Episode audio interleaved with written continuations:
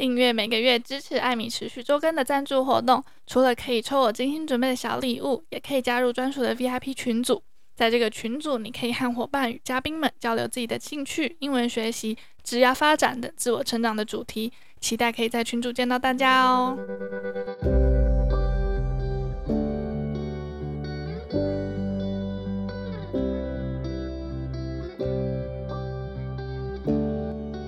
Hello，大家好，欢迎来到艾米之音。这个节目致力于邀请不同的嘉宾来分享自己的生命故事，以及迈向自我实现的旅程。那艾你所职这个系列呢，我致力于邀请各行各业的朋友来分享他们的工作及专业，希望听众可以看见不同职业的面貌以外呢，进而给予更多的尊重。那今天采访到的嘉宾呢，是拥有非常多年室内设计经验的应成。那我们先请他跟大家打个招呼，自我介绍一下吧。大家好艾米好。我是英成，呃，我从事设计行业十十八年左右，对，那这中间其实发生过非常多的故事，嗯，对，期待与大家分享。好，待会我们就好好来聊聊你的故事。好啊，好，那我们先从你的背景开始聊好了，就是你是本身就是室内设计相关的科系毕业的吗？是是，我在专科就是做学室内设计，嗯，那退伍后。甚至在军中也是做工程相关的，嗯，那退伍后就在室内设计行业一直到现在，嗯，对，了解。其实我对于室内设计一直觉得它就是一个很梦寐以求的职业，因为我画画不好，设计感觉美感也不是很够，可是每次进到就是有室内设计师规划好的空间啊，都会让我觉得非常的舒服，然后心情会非常的好，所以这个职业对我来说一直都是蛮遥远，但是又一直觉得很向往的。那想要请问一下，就是室内设计它主要大概会牵涉到什么样子的领域？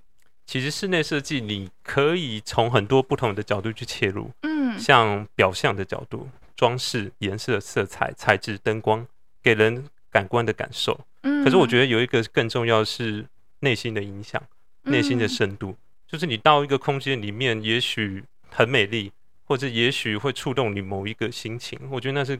更重要的，所以说我在从事这行，其实中间发生过非常非常多很感人的故事。嗯，对，那是你不是说用表象的色彩可以形容的。嗯，对，所以其实你在设计的时候，其实不是只有单纯的知道说对方的喜欢的风格啊，你会更想要了解他的故事，以及他跟这间这个空间之间的连接。是，对，就是我在跟屋主朋友在对话的时候，呃，我们会互相分享一些故事。嗯。有些故事其实是很感人的，就是说，呃，有些屋主他们在委托我的时候，其实背后都会有一些故事或是原因在。对，那我们会因为这个空间完成了一些东西。对，我觉得那过过程是非常感人。我举一个例子好了。好。对，有一个例子就是我在永和的一间房子，它是一间老公寓，它里面有屋况非常非常差，连浴室都没有门，也没有床架，床垫是整个放在地上发霉的。可是那个故事就是说，那个屋主她是一个单身的妈妈，单亲的妈妈，带着两个小孩，她很辛苦。对，那小孩大了，她希望让他们有一个健康正常的环境。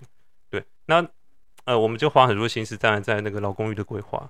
那最后的有一句话让我觉得很感动，房子很干净，也很简单，其实不复杂。可那妈妈对我说了一句话，让我到现在都很难忘。她说：“应成，谢谢你。”让我在这辈子终于知道，呃，全家人一起在一个餐桌用餐是多重要的。嗯，因为他们之前是连一张餐桌都没有，那个房子是没有厨具，连浴室都没有门，连睡觉的地方都没有，连垃圾桶都没有。对，那屋况是非常差的。可是你因为一些改变，可以让他人生有新的开始，新的期待。我觉得那就是室内设计可以带给人很重要的力量。嗯，它就是不是只有让你的空间美美的舒服而已，它可以赋予你更多对于生活的意义。对，嗯，不只是生活，甚至是人生。嗯，对，生命。对，对，我们有时候就会跟屋主聊天，我们说有些事是一辈子的，就像我在跟施工的师傅，我也会跟他们聊说，哎，你这个地方你要用心，因为这个房子可能是对方一辈子唯一的一个家，你一定要用这个心情去做。对，你不要偷工减料啊，对对对对，你要用这个心情下去做，你要让那个房子是充满正能量的，那屋主当然住着才会好啊。对对，这个这个心情会感染到屋主哦。嗯，对，有一个房子完工以后，他们一家人都很好。那有一天，他的小孩看到楼梯间的纱网松掉了，然后那个小孩国中生而已，就说爸爸妈妈别担心，设计师叔叔会来修，你们不要动他。那就是一个一辈子的心情，因为他那个儿子在这个过程中，他看到房子的从无到有的过程，对，那个对他来说就是一辈子放在心里的。我们的用心，连那么小的小孩他都知道，他都感受得到。对对，我觉得那个对我来说是很大的力量。了解，所以才可以支撑你，就做了十八年，然后对于这个热这热情都一直都没有减。这算是初心，嗯，对，这跟我其实跟我生长背景有关系。你要分享吗？也可以啊，就是我从小其实算是。嗯，清寒长大的，嗯，对，家里非常辛苦，所以说我在这个过程受到非常多人的帮助，从小到大，从国小开始，对，所以说我那时候就国小二年级，我就说，呃，有朝一日我有这个能力，我可以帮助别人，那我一定要尽我所能去做。对，我这个其实每个人都可以做到，我只是透过室内设计去间接帮助一些人。没错，对，我觉得。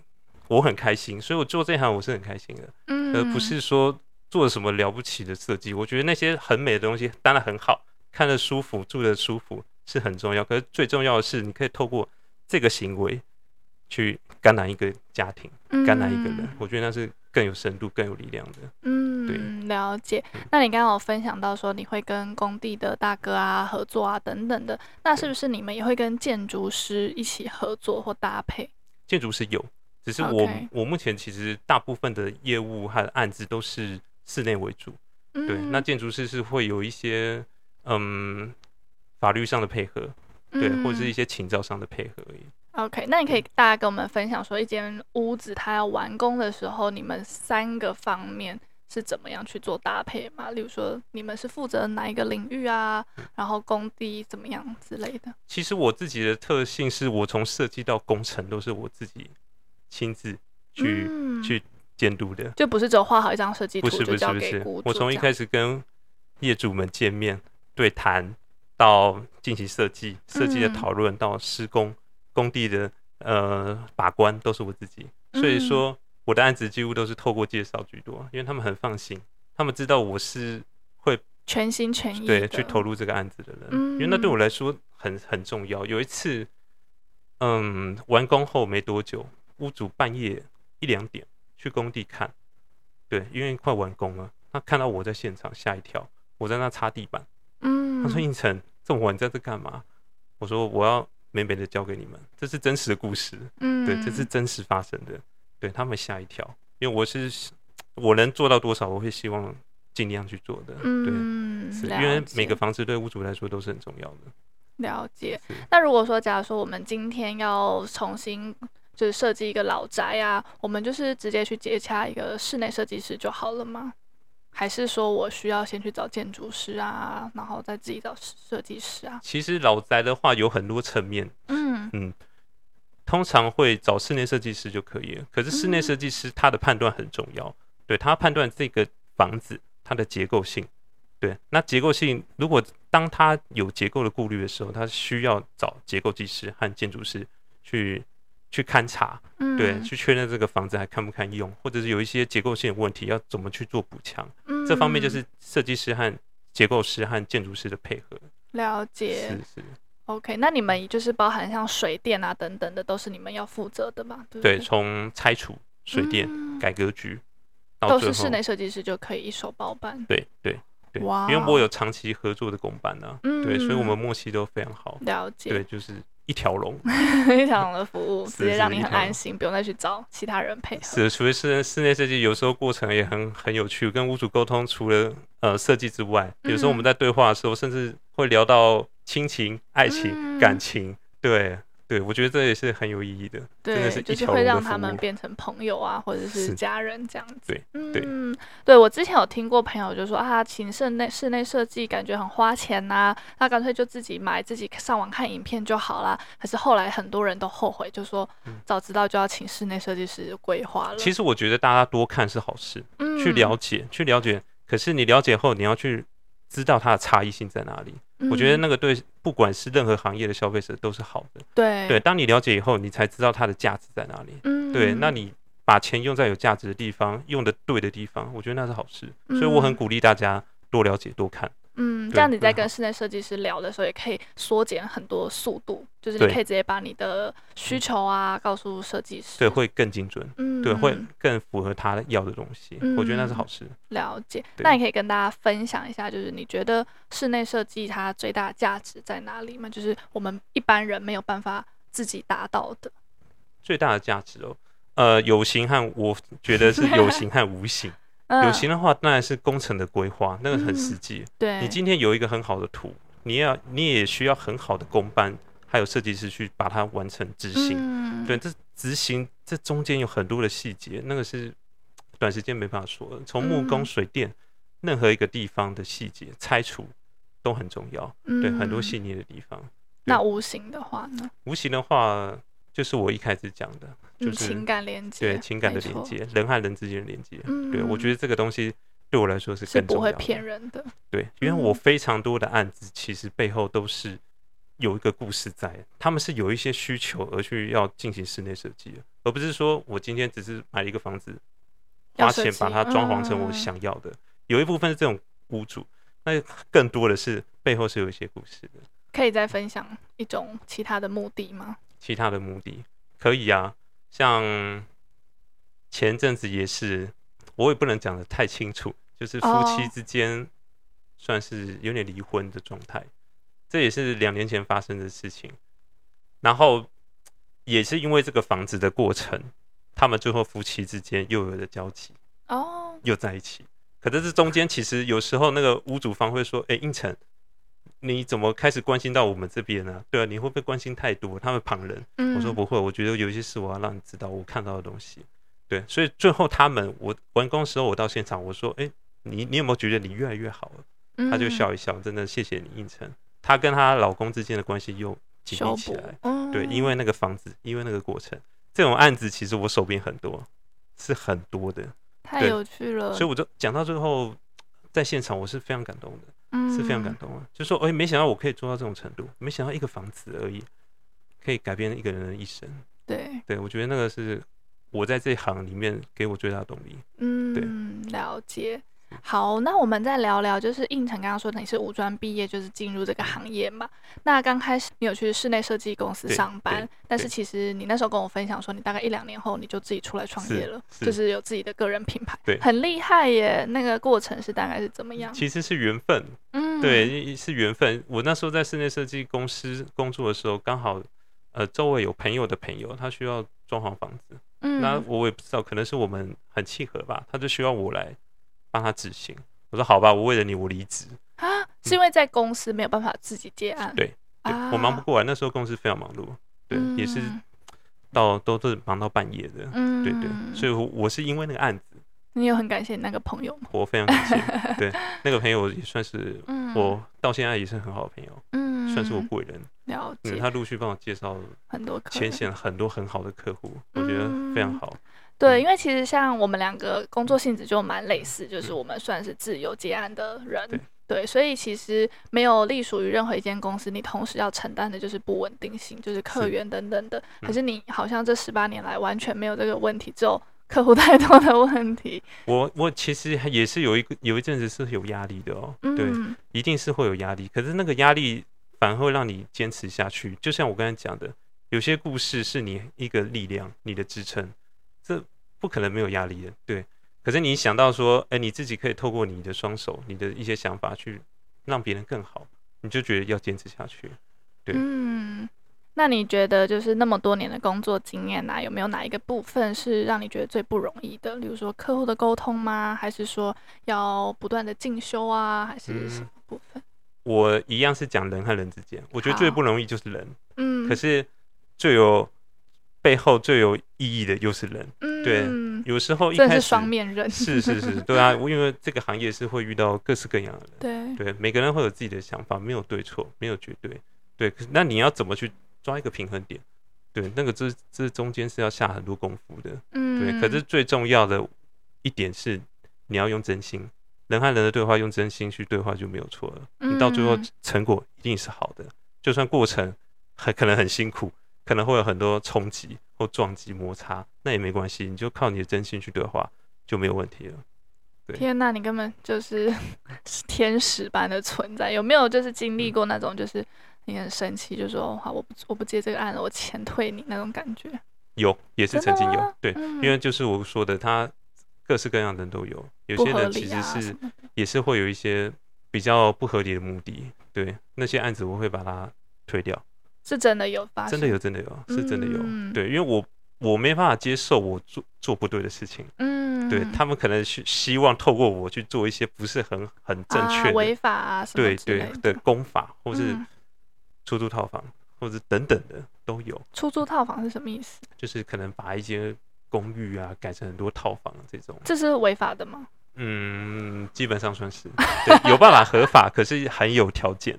那条件难度是很高的，对，而且有些是很大，是五六十间，对，可是他要的品质我没办法接受，对，我觉得那不是因为这种感觉就是会要很用很低廉的成本啊下去做的，对，你把利益优先，把人摆在后面，这种案子我不会接，嗯，对，我不希望帮助。这样的人，嗯、对，然后害到一些善良的人，对啊，因为其实工程啊、住宅这种东西，其实你说大或小，它可以到很严重诶。例如说，你如果哪一个工没有用好，或者哪个设计不良，走道没有太宽等等的，如果哪一天就是意外降临了，其实是很危险的。对，而且有时候他们那种，呃，是材质可能用不对的东西，用不对的工法去做，嗯、那个是之后会有很大的后遗症的。对，这种事我绝对不做了。对，我觉得每个设计师或者每个行业都要自己的坚持和你基本的道德良心，嗯、我觉得这是很重要的。对，没错。对，好哦。那刚刚有说到说应承的案子非常的多，然后你其实也没有做什么行销。上次我们认识的时候，我有去看你的官网。然后你的官网还居然是停留在可能 好几年前的作 品，就是一直没有时间 update。那也可以跟大家分享说，你就是你的口碑啊是怎么建立起来的吗？其实我没有用什么行销哎、欸，但我、嗯、我觉得行销是很重要的，对，对，行销还是很重要的。我只能说我都是用真心在对话而已。没错，对，我在这之前十几年我没有做过任何的宣传。那案子怎么来的？其实我周围的人都说。他们也不知道，他问我说：“你的案子怎么来？”我我也不知道，对，就是不知道，对，对，就是用真心去对话，嗯，对，就是你真的做出好的成品，其实大家都是会互相询问的啦，对啊，对啊，大家都会互相分享、介绍，我觉得这是一个善善的种子，对，善的种子，嗯，了解。好哦，那刚刚有听到你分享说，室内设计其实不是只有让它美美的，有时候还会牵涉到一些可能安全相关的问题。对，那我相信现在租屋主，我的听众可能有蛮多是租屋主的，嗯、你有没有一些建议可以给大家，就是参考说，哎，去看一间房子的时候，或者是想要买房的话，有没有什么东西是大家可以特别先去留意的？嗯，如果以房子本身的条件的话，我会认为结构，结构第一个这个、嗯、它。很重要，大家一定要去了解结构，钢、梁、柱子，对结构的问题。那我们要怎么知道？其实要这要做很多功课哦。对，可是如果真的不放心的话，可以请专业鉴定的，现在很多的通路，很多的技师，嗯，对，你是可以请他们去鉴定一间房子的，嗯，对，他会让你比较放心。对，因为一般消费者其实你突然要介入结构这方面，其实你很难抓到重点，对，非常难。对，那很多细节的。对，可是我觉得大家买房子也不要太过紧张，因为很多问题是可以透过后续去解决的。因为我也遇过很多屋主，其实他会很担心，哎，这个窗框这样子渗水等等的，会不会造成什么结构的问题？其实不用担心，都是有办法，都是有办法的。对，那都没有不用担心。对，可是主要重要的结构这个不能出问题，因为我其实有些案子，其实我是有遇过结构的问题的。这又可以讲一个故事。好，你说。呃，在南港有个案子，他是老公寓，对，他也是找到我想委托我去帮他做一个呃整个整合的翻新。我一到现场，我看到地板有些裂痕，那个裂痕不是正常的，对，我就跟屋主说，我们请结构技师来鉴定。呃，可是鉴定的结果以后，它是间危楼，嗯，可是屋主他们只有这间房子，他也没办法去别的地方，对，所以当下其实蛮震撼的。对，很震撼。就是结构技师他开了一个证明，说这是已经到危楼的程度了，建议马上搬离。对，是很严重的。我那时候其实有在思考，我做的事是对的还是错的？就到底要不要跟他讲这个事？对，也许不知道，他们也可以住很平安。可是当他们知道他是危楼的时候，他没有办法住下去。对，他好像一家六口住在里面。嗯，对，所以那次的经验也是让我 很放在心里。嗯，对。可是我相信他，还是对的。对，因为那房子结构如果一出问题，其实是很严重的。所以后来他们就搬离了吗？搬离了。嗯，对，真的就搬离了。了解。对对，在南港。嗯，是。那刚刚有说，就是应承你是本科系出身的，但如果说有一些同学他本身并不是本科系出身，他可能是商科啊，或是外语系啊等等的，但是他想要踏入这个领域，那是不是有什么方法？你要一个初心，你要一个热情在，嗯、不管你什么科系做什么行业，其实都没有关系，或者你学历是哪里来的，嗯、我不觉得那个是完全或是绝对的。嗯，对，你要有一个真心在。你为什么喜欢设计？你为什么想投入这一行？我想每个人内心会有不同的画面，每个人一定都有一个目的在。你要把他那个信念，把他守护住。嗯，对，我坚持住，这样就对了。然后不要害怕去尝试它。也许最后的成果不是你要的，那也没关系啊。嗯，对。那你会建议他们怎么开始？例如说，先去呃设计公司上班吗？等等的，还是设计公司上班是最直接的，因为你可以直接接触到。很多这行业会遇到的问题，嗯就像我一开始，我一定也是得从室内设计公司开始，先去磨练。对对，先去磨练，去了解它是怎么运作的。嗯，对对，这很重要。了解。好，那最近也有蛮多新的名字叫软装设计师，你有听过吗？有有。那个跟室内设计师的差别在？其实它有点模糊地带。嗯对，可是它比较像是一个房子。呃，它已经完成基础的架构以后，我可以利利利用软装，利用一些装饰还有家具去美化它，然后让它符合屋主他的需求。其实很多屋主他要的空间是简单的，他只要整个结构性还有整个基础工程把它做好以后，他可以透过软装设计师去美化它。我觉得那也很好啊，这也是一个可能性啊。这些室内设计是很轻松的，不用把它想得太严肃。嗯，对对对，我觉得这很好。了解。那最近就是工程的部分啊，大家都知道说现在每个工啊都很缺工啊，然后一直延期啊等等的，你有没有什么压力？我没有这个问题啊，真的哦。嗯，我的工班都是嗯认识、互相配合十几年的，嗯，对，最久也到十几年，所以你们就是一起打拼这样子。对对对，所以没有缺工的问题，但是时间的调度还是需要，对，可是没有说。啊，我今天接的这个案子，临时找不到师傅可以承接，我没有这个问题，我还蛮幸运的。嗯，是是是。所以你在承接案子，假如说案子很多的时候，你你觉得会分心吗？还是说，其实你还是认为说你是有办法掌握的，你才会接？不会分心，可是时间不够。可是因为时间不够，你就会有一些东西没办法兼顾到，那就会出问题。所以说那时候的经验以后，我发现其实要调配好。嗯，对，那个这个是很重要的。因为一天只有二十四个小时，对对，这是很重要。你你要二十四小时全心投入，你还是得休息，还是要睡觉啊。嗯，你才有办法做出更多的东西。是啊，是啊，是啊，是啊，对，不然你的初心会被消磨掉。对对，这样可不行。是，没错。而且就是当就是因为其实室室内设计的那个收入算是蛮高的嘛，那你就是会被那种金钱呐或物质给蒙蔽住。会。其实会哦，因为是室内设计，你会接触到很多美的东西。嗯，你的美对美的敏锐度，我相信很多室内设计师都是很高的。那相当于他会追求一些比较美、比较细腻的东西，这是很自然的。可是你要发现，在那些美的背后，它它美在哪里？对，其实很多东西它也不用说很昂贵，它也很美啊。对啊，就像我们常说的路边的花朵，好了，像昙花，昙花它。它开可能就一个夜晚，到了隔天的清晨，它就谢掉了。它就是短短的一个晚上，它就是一种美。对，心灵上的美，我觉得比物质上的美更有力量。没错。对。那你在帮屋主就是挑那些材料啊的时候，你都大概是怎么样去挑选的？因为材质的东西很主观。嗯。对，所以说你当然是要先透过一些对话，了解屋主他。想要的，他或者他喜欢的，嗯、我们要锁定一个方向。还有预算，对，预算也是很现实、很重要的，嗯、这也是没办法避免的。对对对，嗯、那再就是要靠对话去了解，然后做一些比较精准，或者是三 D，现在三 D 也很、嗯、很好用，去三 D 用三 D 去模拟模拟材质，让屋主晓得呃，最后的成品可能是怎么样子？我觉得那也可以缩短很很多时间，对，很多的时间、嗯、会更有效率。所以一个 case 在谈的时候，大概会花多久的时间？其实不一定，我有的案子从设计到施工，可能两个礼拜而已。哦，对，其实是很快。那他就很相信，就说好，给你决定这样。对对，甚至还有那种一个礼拜、十天都有。嗯、那当然，有的案子可能会设计图就进行到半年，这样子也有。对，这没有一定。嗯，对，也没有说哪个是好或不对。嗯，对，了解。那收款的方式就是先付一次设计费吗？还是一次就要全部缴清的？设计费每家公设计公司它的做法可能会有不同。我自己是分三期。嗯，对，然后我工程是分五期，对，分期去收款它。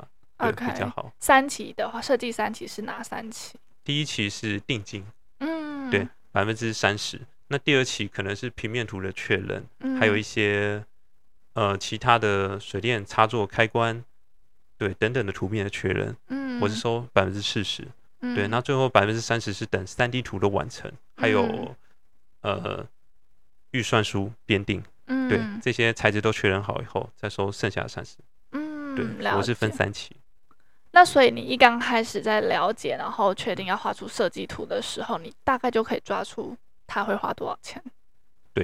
我在画第一个版本的时候，我就会出估一个预算，对，然后再跟屋主去调整。我们去透过选材质的过程，还有去透过一些对话，了解彼此对方的需求。嗯，对，那我会去调整材质。所以说到最后设计阶段的最后一期的时候。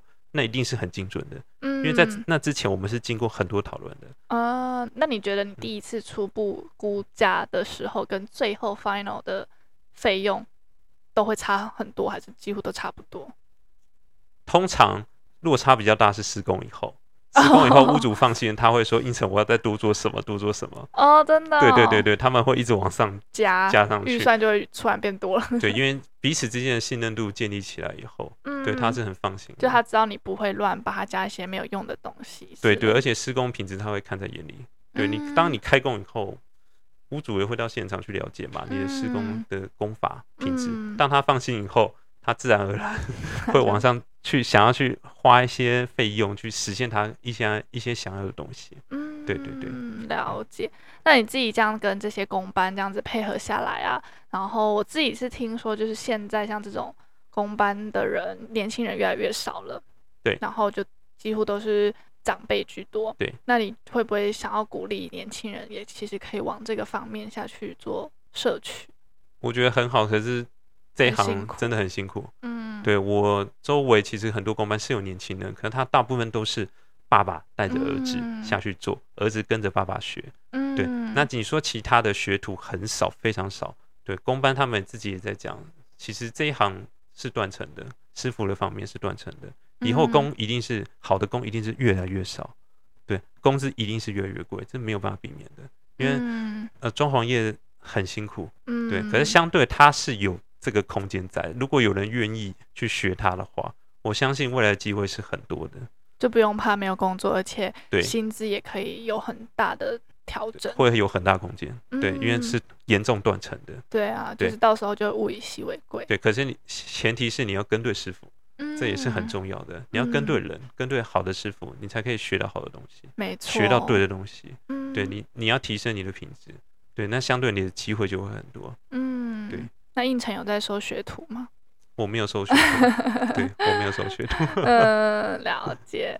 OK，那我觉得我们节目也大概可以进入尾声了。你有没有什么想要再做分享的吗？我用一简短的话来讲好了。我觉得每个人都可以成为一个光点。嗯，对，每个人都可以让自己发光。